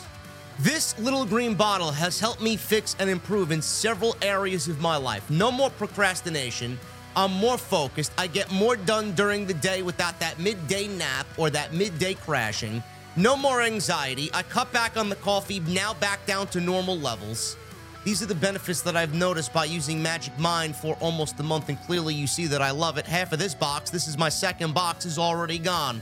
If you're like me, I would totally recommend Magic Mind. Go to magicmind.com slash jdfromny and join a community of go-getters. You can also use my discount code JDNY to get up to 56% off your first subscription or 20% off your first one time purchase. That's 56% off. And if you guys want to try Magic Mind, you can now find it in all Sprouts farmers market stores across the country. If you have a Sprout store nearby, get down there and grab yourself a couple bottles of Magic Mind to try out. Once again, that's magicmind.com slash JD from NY. Use that promo code JDNY to save up to 56% off your first subscription or 20% off your first one time purchase. We are more focused right here on Off the Script, thanks to my sponsors tonight from Magic Mind. Of course, while the beautiful advertisement for Magic Mind was playing, we got a, a nice comment. Oh, where's Jesse? Oh my God, where's Jesse, man? Where's he at? Let me see. What happened? You disappeared off my screen. Oh boy. There you go, man. Sorry about that. Jesse was angry at this guy's comment. Listen to this guy, Jesse. He says, always hate Mr. Tennessee Living, by the way. Yeah, Mr. Tennessee Living. He says, always hating AEW's going back to their roots. Wins and losses matter. We don't need a ton of story. Really now, we don't need story, man. Wow. What a fucking what what a great what a great comment. But we don't need story. What am I supposed to come up with a fucking story myself? I'm not being paid to write for TK. I don't think that guy knows how pro wrestling works. Story. It's the basis and the foundation of everything. How many times do I tell you guys? Why is it happening? If you don't give me the why, I don't give a shit. Ridiculous. You guys are fucking crazy, man. Get him out. Mr. Tennessee, you leaving? Get him out. Get him out of the fucking chat. fucking pissing me off. We don't need story. Ridiculous. Tennessee Lee. He's probably happy to see Jeff Jarrett back. Tony Schiavone. Not been on TV, by the way. It's fantastic. Well, I mean, Jay Lethal's in the tournament. Where is he going to fit on TV? I don't know. Don't give them any ideas. Tony Schiavone's on stage. He has a prepared statement from the TNT champion, Christian Cage. Christian threatened to knock the yellow off of Schiavone's teeth if he didn't read the entire note the way that it's supposed to be read. He told fans to sit down and shut up. He wasn't even there in the note. He says, sit down and shut up while I talk. Says he took his prodigy Nick Wayne on vacation. Says he will make his triumphant return live on Collision and he'll address Adam Copeland's challenge. He says he is expected to get a hero's welcome. Yeah. Even when Christian's not there, it's great television. Great promo. not even there. Unbelievable. Excalibur. He began plugging collision, and all of a sudden they cut away to MJF having an argument with Samoa Joe backstage. MJF walked away from Joe. He looked down and saw Black Mask outside the Mogul Embassy's locker room. MJF knocked on the door, and Prince Nana answered the door. MJF shoved him against the wall. Swerve then walked out and told him not to handle his property like that. He says he feels that MJF has been ducking him. So we got these two guys face to face for the first time in AEW. Why? I don't know, but I'm here for it. MJF said he and Swerve used to take long car rides together on the indie scene, and now they're two of AEW's top stars. He says he hasn't been ducking him, but there are levels to this shit, and Swerve isn't on his. MJF says he doesn't hear Swerve's entrance theme, which means his star power is absent. Ooh. Ooh, shots fired. Swerve said MJF was the best chauffeur he's ever had. Swerve told him to be careful how he talks to him. He referred to hanging Adam Page in front of 13,000 people. I could do the same thing to you. MJF says he's getting so good at talking. Wow, man, I'm proud of you.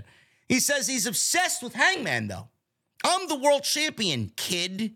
So you think I need to check my tone and watch my mouth?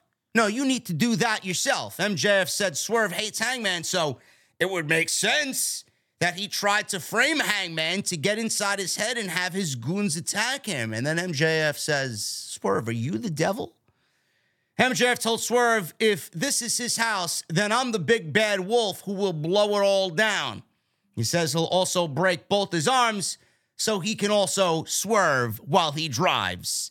Oh. Swerve, swerve, swerve says, I'm going to bring you to hell. All of a sudden, the door opened.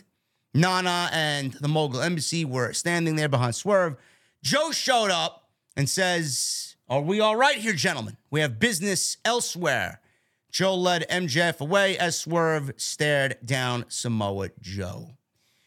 Man, we're getting a lot of teases here with MJF. Now, uh, I mentioned before that I predict MJF to lose the championship to Samoa Joe in the main event of World's End on Long Island.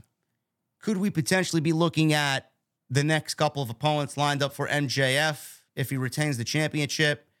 Is MJF going against Hangman? Are we going to get MJF or Swerve at some point in 2024? Or, or are we looking at potentially Samoa Joe and Swerve for the World Championship? I don't know. It's a lot of uh, a lot of interesting options here presented in front of us. Yeah, Max has no shortage of opponents, No. you know, which is a beautiful thing. You know, even if we can't get to them, you know, before he drops it or whatever the case may be, it doesn't mean they can't be revisited down the road. So um I like that there's so many moving parts when it comes to the world title. So many people want it. So many people want a piece of MJF for personal reasons. Like Max can't keep his fucking head on straight. Not only that, he's he, he's bruised, he's beat up, he's tired, he's putting the company on his back. Everything. This has to be easily the most unpredictable MJF match since he won that title. I mean, he he could easily lose this title, you know, coming up, and no one would blink an eye as to why. No one would blink an eye as to be it, you know, being to Joe. So this is a fantastic scenario going into your main event your next pay-per-view. Yeah. Um what happens after that? I don't know. I think that really depends on if Max loses, how Max loses, and the plans going forward. If the plans are for him to stay on TV or taking or taking a hiatus, or we got to throw it out there, or resign. Do they get into the bidding war of 2024? Is that a, is that an actual storyline we're going to get into while he, while Joe is champion? Maybe he transitions over to this bidding war issue. It's interesting. I can't wait to see what happens after the pay per view. Yeah, a lot of interesting options, and they, uh, they there was a big tease there for Swerve and MJF in 2024. So uh, I'm all for that, and that should be a tremendous match when that definitely does happen.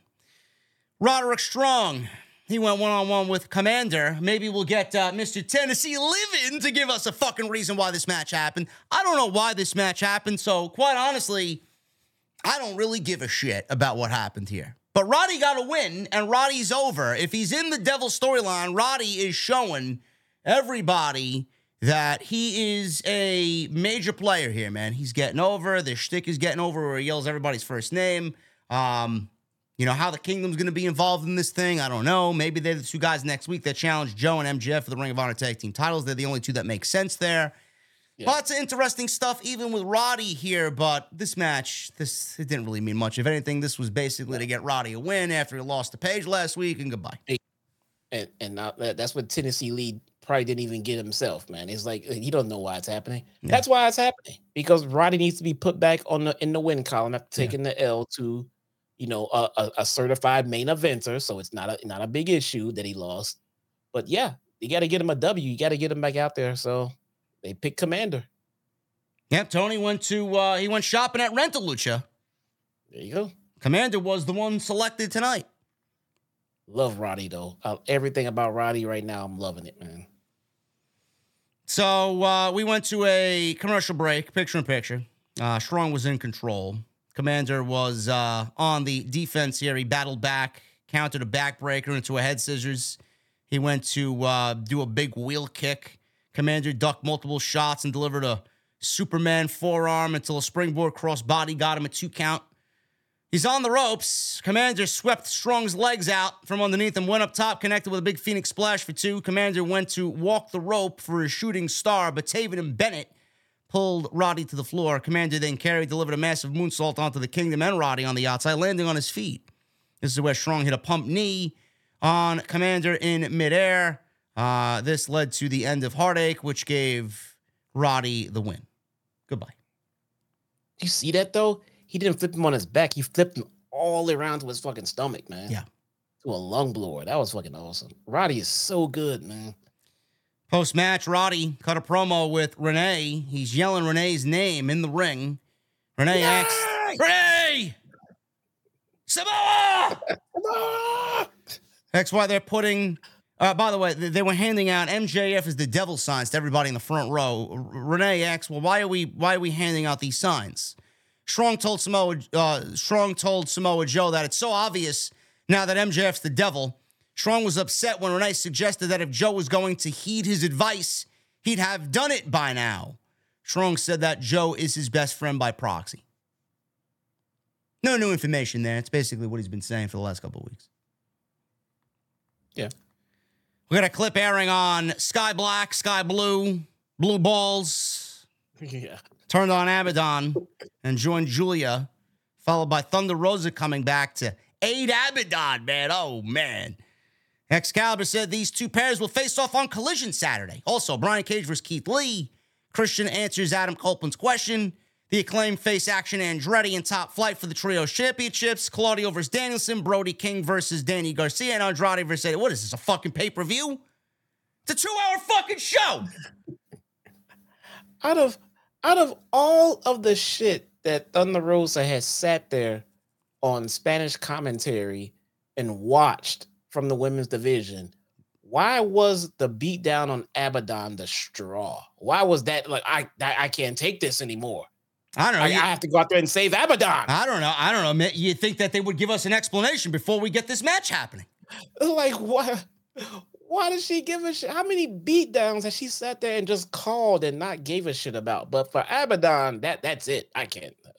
No, I gotta go out and save her. Why? I don't know. I'm glad she's back though. So fucking stupid. It's a waste of time. Uh yeah. Thunder Rosa back on television is great though.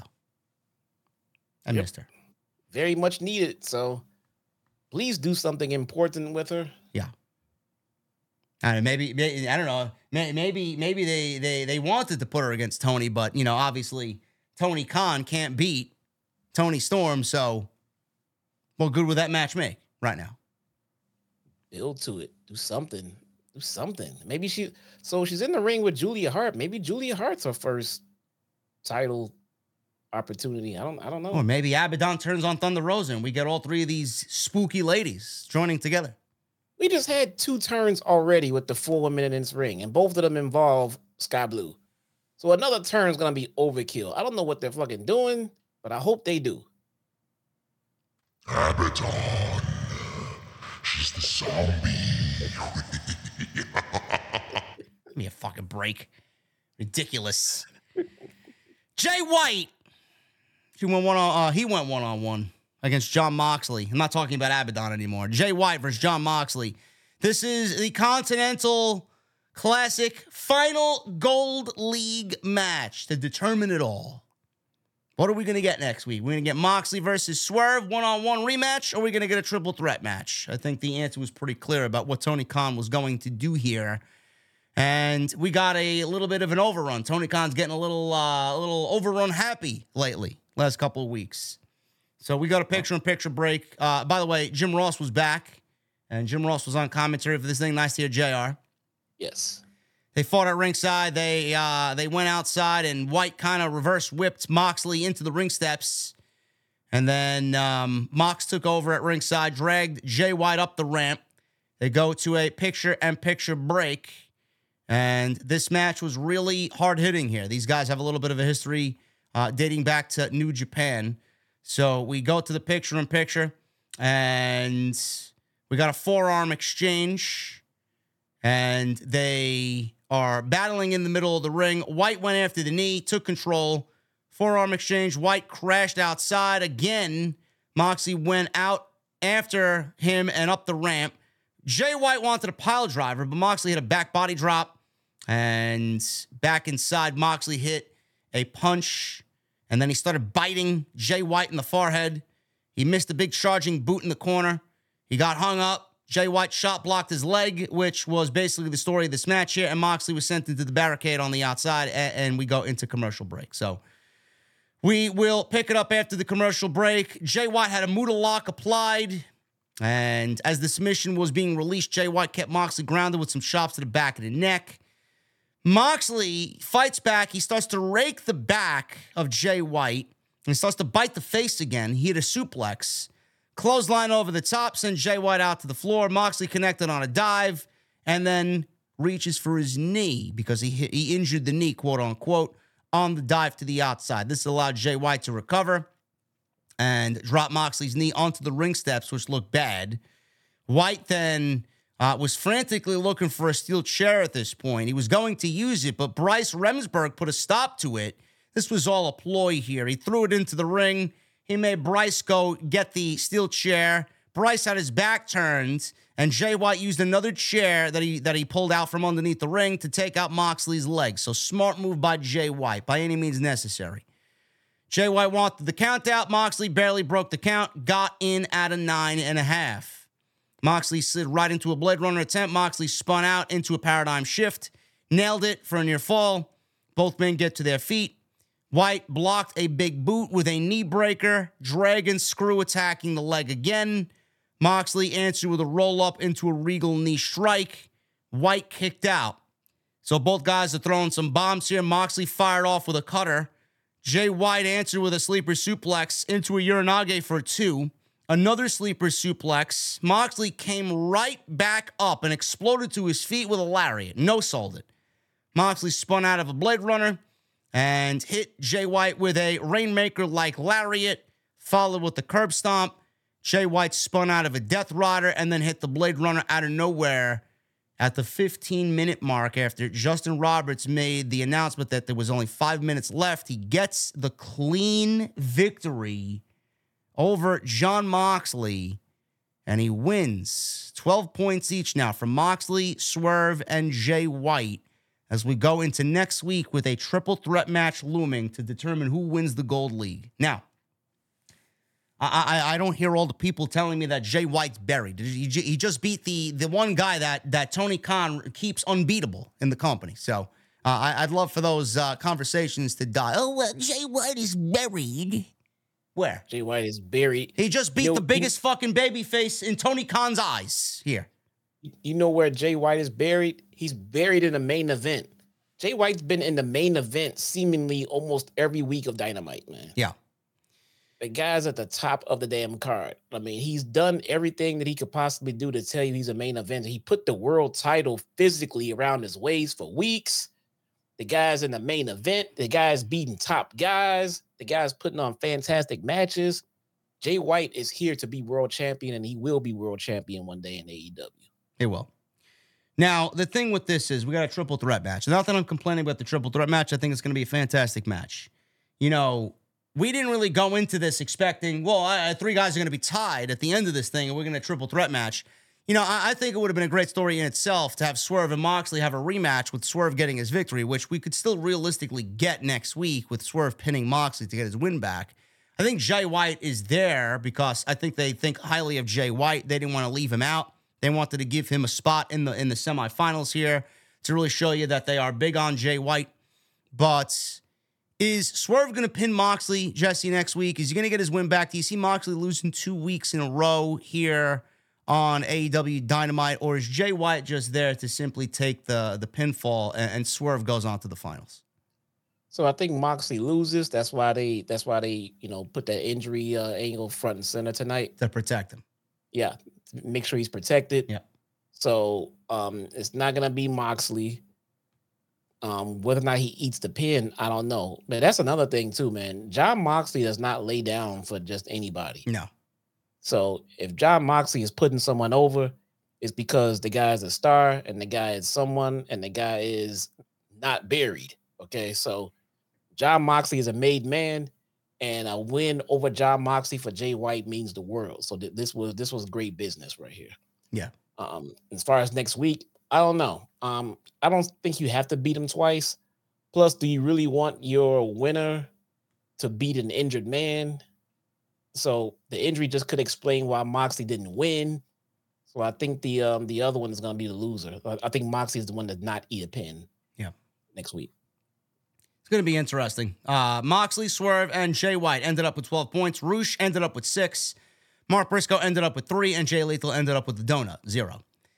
So, collision, we see Bryan Danielson versus Claudio, Brody King versus Daniel Garcia, and Andrade El Idolo against Eddie Kingston. Those are the three Blue League matches left to determine the winner there. Andrade and Bryan have nine points. Brody, Eddie Kingston, and Claudio have six. And Daniel Garcia has zero. So it's going to be a very interesting situation also for the Blue League on Saturday night's collision. I think we're going to end up getting Bryan Danielson in one of the matches. And I have a feeling Eddie Kingston's going to be in the finals, uh, uh, the semifinals, rather. I think it's going to be Bryan and Kingston. That's just my prediction. That'd be awesome. Yeah. Uh, so if Eddie Kingston wins, Eddie Kingston would have to beat Andrade. Andrade would be with nine. Eddie Kingston would be with nine. I think Kingston would go to Russell Danielson because he would have a win over Andrade. So that's my Yeah. prediction there. I, I think it's going to be Bryan and Eddie Kingston because Eddie Kingston's the champion right now. His title, his titles are on the line in this thing. So Yes. I think he's going to have the opportunity to wrestle, and then Bryan's going to go on and uh, I, I guess in theory be the new champion uh, because he beat Kingston, but he'll be wrestling for the Continental Classic uh, final, Continental Championship, a- and, I think it's going to be against Swerve, and Swerve's going to win. Yeah, I, I, I think it's definitely important that we keep Eddie Kingston alive in the tournament. Yeah. Um, as long as possible. Um, get him as far as possible to finish telling his story, his comeback story. Yep. In this tournament. But um, yeah, as far as you can take him, but yeah, I don't see him in the finals though. Uh, Bryan and Eddie Kingston, the semifinals. I think Bryan beats Claudio. I think Danny Garcia gets his three points. He gets his first victory, and he beats Brody King. And Andrade, he should be very happy with his performance in this tournament. He's had a banger tournament. If Tony Khan has Andrade for any amount of time, Andrade needs to be focused upon next year in 2024. I think he deserves it. He's earned it. He showed you. Let's start doing something with Andrade. Okay. Do something quick. I'm hearing rumblings. He's trying to go back and join his wife. Uh, I don't blame him. Uh, the acclaimed and Daddy Ass will defend the trios titles against Top Flight and Action Andrade, Julia Hart, and Sky Blue versus Thunder Rosa and Abaddon, and Keith Lee takes on Brian Cage. I may or may not cover Collision, being that it's the end of the Blue League on Saturday, because I want to get as much content out as I can before the end of the year, because there is not going to be a show on Monday, because Raw does not have a Raw on Monday. It's a best of show. And then uh, SmackDown, I do believe, as well, is a best of show. So that entire Christmas week is going to be a complete wash. So I may- the talent the week the, the holiday off. Say again? Giving the talent the holiday off. Yes, it's a big Triple H thing. Good. Yeah. Jesus, dude. Yeah, they got the whole week off, except for that. Except for that Madison Square Garden show on uh, the 26th, I believe. Yeah, there, there's there's no impact shows. There's been no impact shows, and there will be none until TNA relaunches. Oh, that's So, they, yeah, they they they give them the the end of the year off, and I highly appreciate that, man. I, as much as I would love to have fresh content every damn week, these people are human beings, and they you know they work all year round. Let them at least spend the holidays with their fucking friends and family. So I Yeah. appreciate that. Man, thank you guys very much for joining us. Hopefully, you uh, got some decent discussion out of this uh, this live show tonight. I know AEW's not really been the hottest it's been. It's just uh, it just feels there. They got nothing to really uh, generate any buzz around, but you know it's still good. It's still good television. They're good shows. It's just uh, not. Oh my god, I, I can't I can't bear to miss Dynamite. You know, it's like it hasn't felt uh, it hasn't felt that way in a in a while, but you know, it's still quality television. But hopefully you guys enjoyed the show tonight with Jesse and I. We're gonna get into the super chats in just a second. Follow us on social media at JD from NY206, at Chi-Town Smark on X. I'm also on Instagram, TikTok, and Cameo. Please go and check out all the other content on the channel. There is more content coming tomorrow. Please hit that thumbs up. Let's try for uh it looks like we're not gonna get a thousand, but let's try for 750 likes if we could get 750. And make sure you guys continue to get those super chats in, man. Merchandise announcement. We have OTS hoodies now available on bonfire.com. Go and click the shop underneath the, the player that you're watching right now and click the link in the description, man. It'll take you right to the homepage. Off the script hoodies are now available exclusively on bonfire.com. And yeah, Magic Mind. Go check them out as well. Magicmind.com slash JD from NY. Use that promo code JDNY to save up to 56% off your first subscription. Believe me, it's worth it and it's delicious. Michael Krause with the $2 super chat. What's up from Walla Walla? Hope you are well, my friend. Thank you, Michael. Michelle Moran with a $2 super chat. I feel like the devil reveal will be a big letdown. AEW cannot afford to have it be a big letdown. That is the jaded wrestling fan. Yeah. I mean, warranted. Don't get me wrong. We've been let down in the past as wrestling fans, but we get just as good of a chance as being shocked and happy as we do as being let down. So we'll see. Yeah. Eddie Hazard with 28 months. Thank you, brother. JD, I will also be at the Orlando show next week, taking my parents to the first AEW show while I'm visiting them for Christmas. Hope to see you. I won't be attending the Dynamite show, man. I'll be uh, I'll be in Orlando on Tuesday till Friday morning. I got some family stuff to take care of down there. Um, beyond the script with 499. What's up, JD and Jesse? The exchange between MJF and Swerve was gold. OTS for life. Hope the new car is treating you well, JD. It is in the garage. It's too cold outside, and uh, it probably won't see the light of day until the spring on a more regular basis. Yes, you have not driven that car since you got it home, right? Uh, no, but I've run it uh, every other day. You're gonna run it that often, bro. You're gonna burn all the fucking gas. You start it about once a week. Okay. Um, and yeah, don't take it out to all the salt is rinsed off the fucking roads from the winter. Yeah. Yeah. Uh, Lord J. Coyle with a $2 super chat. Remember when Jay White was buried? Yeah. Yeah, I remember. I got blocked by uh, Stephanie Chase over at FightfulSelect.com because I called her out on Jay White being buried and Buried. she didn't like that comment. Oh, well. Oh, well. You look like a complete idiot. Thank you. Uh, Nick Williams with a 19 months. Thank you. Almost to the gold mic. MJF Swerve Tees Jingle Bells. That's going to be awesome in 2024. That is if MJF resigns. He is good to go, man. Funny Rob Bebe with seven months. Let's fucking go. OTS shout out my bros Otis and Jeremy at the AW Dynamite show tonight. Also MJF and Swerve 2024 OMG. Yeah, Jeremy had uh, OTS sign like he usually does, man. But uh, I, I did not see it live on television. I don't know if you guys saw the OTS sign. Apparently, some people saw it when Moxley came out. No, I missed it. Tommy Brannigan with a 23 months. Hi, JD and Jesse. Can't believe that I'm one month away from the golden microphone. And Merry Christmas and Happy New Year's, guys. OTS for life. Thank you, Tommy. Appreciate your uh, membership in the venue, man. Almost a VIP, 24 months. Jedi Chuck with $5 super chat. I love Home Alone, but Jim Carrey's How the Grinch Stole Christmas might be slightly better. I would not argue, Jedi. Uh, also, uh, Jingle All the Way with Arnold Schwarzenegger and Sinbad, also one of my personal favorites. Uh, No? no, my my my. You know, you'd never guess my favorite Arnold Schwarzenegger movie because most people will say Terminator and everything else. Predator? No, nope. Last Action Twins? Hero. No. Last okay. Action Hero. okay. I like that one. I, I I know I know it's not a great movie. It's just one of those things. I, I like it. You know, it's for me. I, I I enjoy it. I like it a lot. Uh, LJ, BK, 827, 29 months. Super excited for my OTS hoodie. Just ordered today. Home Alone is great, but we can't forget about Friday after next. OTX, OTS for life. Thank you, LJ. That's a Christmas movie. Yeah, it is a Christmas movie. Yeah. Okay. Enjoy that hoodie, brother. They look great. Uh, John 10 with six months. Thank you, brother. Delightful entertainment with 199. The devil is Jim Cornette. No. PD Shaw, the meat father, with 34 months. Getting closer to 36 months. Great tourney, lots of great matches. Keep up the great work, guys. OTS for life. Thank you, PD.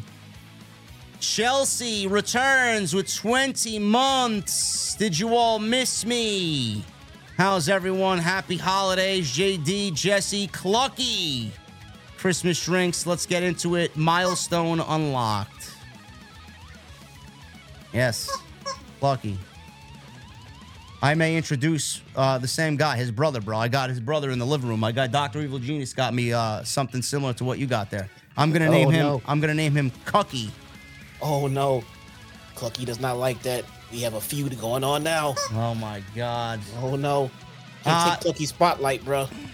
No, nobody's gonna take Cucky's spotlight. No, no. Clucky is the man around. Oh, it's on now. It is on. Uh, Jason Barker with five dollars. Did anyone else get blocked by at high fly low on that? I have no fucking idea who that is, and I don't really give a shit. It's probably just in some fucking geek engagement farming as usual because Elon's paying out on Twitter now. Dude, I have not been on Twitter in a while. I, I, had, I had to close that damn app, man.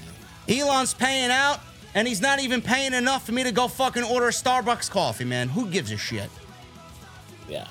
Theme parks and things with Johnny, 14 months and a $5 super chat. Sky Blue situation started with Julia spitting the poison in Blue's face, and the poison has turned Sky to black, is where it all started. Yes, we understand that.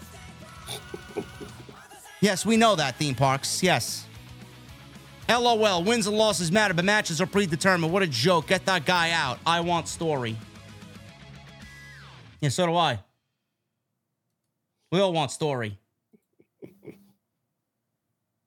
Who is this guy in the chat that's spamming? Oh my I goodness. Uh, Uh, Jason Barker with a uh, $5 super chat. Who wants to eat Ric Flair's woo wings? I don't. bro, where do you find these people, man? I don't know. He has woo wings. I don't know. What does he got? He's got he's got male enhancement. He's got energy, and now he's got wings. I don't know. I know about the energy drink. That's it. Weed, right? He's got CBD, doesn't he? He does. I don't. Yeah. I didn't know about that either. Yeah, he's got he's got weed. Yeah. I didn't know he had weed too. Listen, man, he's got to make his money somehow. I'm, I mean, it's fine. I, I just didn't know about it. I had no idea. I have not seen it in my local dispensaries. Well, I don't I don't go looking for places uh, like that in my neighborhood. So, uh, Will Chisholm with a five dollar super chat. What does your gut feeling say where Mercedes ends up? AEW, WWE, or TNA? Because it felt like AEW had her in the bag six months six months ago. I think she ends up in WWE, but you know, Jesse and I come to came to an agreement where you know if Scott D'Amore is hyping up the biggest announcement or the biggest signing in TNA history, I mean, it's certainly a Dolph Ziggler. It It's not Dolph. Ali. It's not Matt Riddle. Mercedes fits that bill, and she could basically, you know, do a short run in Impact. I don't know what the return on the investment would be, but she could certainly be aligned with Trinity. I, that's something that I could see her wanting to do. Yeah, the fact that Trinity exists in TNA makes the possibility of getting Mercedes very strong. It is not a long shot. Um, I'm hearing that TNA offered goo gobs of money Yeah. to Will Ospreay. Yeah. So they are running with deep pockets and they are putting a lot into this relaunch. I think TNA because of because one good word from Trinity, and they can get Mercedes just like that. So TNA could be real players in, in this uh in this bid for Trinity in, in this bid for Mercedes coming up. I think she ends up in the Royal Rumble, though. That's just my prediction. Uh, Stephen Brewer with an 11 months. Happy holidays and Merry Christmas to both of you, as well as Drew and all the OTS family. Hope everyone has a happy new year. Thank you, Stephen. Thank you, Steve. And Rusty Wagner We'll end with this 26 months. JD Jesse, thank you both for all the hard work you bring us. End tribalism. Have a great holiday. Thank you, Rusty. That's my IWC Christmas wish. I, I I wish the tribalism would stop. If you No. don't like, if you don't like the opposing company, whatever that opposing company is to you, just don't watch it and go enjoy and talk about your wrestling. Yeah. The other wrestling doesn't suck because you don't like it. Okay. You don't like it. That's okay that you don't like it, but it doesn't mean that someone else is stupid or the other company is is is is just garbage because you don't like it. Just enjoy your wrestling. All right. Well, I, mean, I think it's just going to get worse with the uh, impending Warner uh, and WWE partnership. But you know, who knows? Who knows when that's going to be announced? If it's announced, but I think it's going to get worse if it does happen. But thank you guys very much for all your support on the show tonight. We uh, hopefully enjoy. Hopefully, you guys enjoyed what we did tonight, and I will be back tomorrow with a big extra man. We'll talk about that Warner. Uh, merger with Paramount, and we'll talk Mercedes as well. So, uh, make sure you guys go and look out for that. Follow us on social media at JD from NY206, at Chi-Town Smark on Twitter, X. Go Read that follow last super chat so I can answer it. Tell any, tell a new $2 super chat. Why does the devil want the Ring of Honor tag team titles? Because MJF has them. Yes. Simple. There you go. Anyway, guys, uh, go follow Jesse on YouTube as well. Click his name in the description. It'll take you right there. And shout out to my sponsor tonight, magicmind.com slash JD from NY. Use that code JDNY at checkout for 56% off. And I will see you right back here with more content on the channel right here on OTS. I'll see you guys later.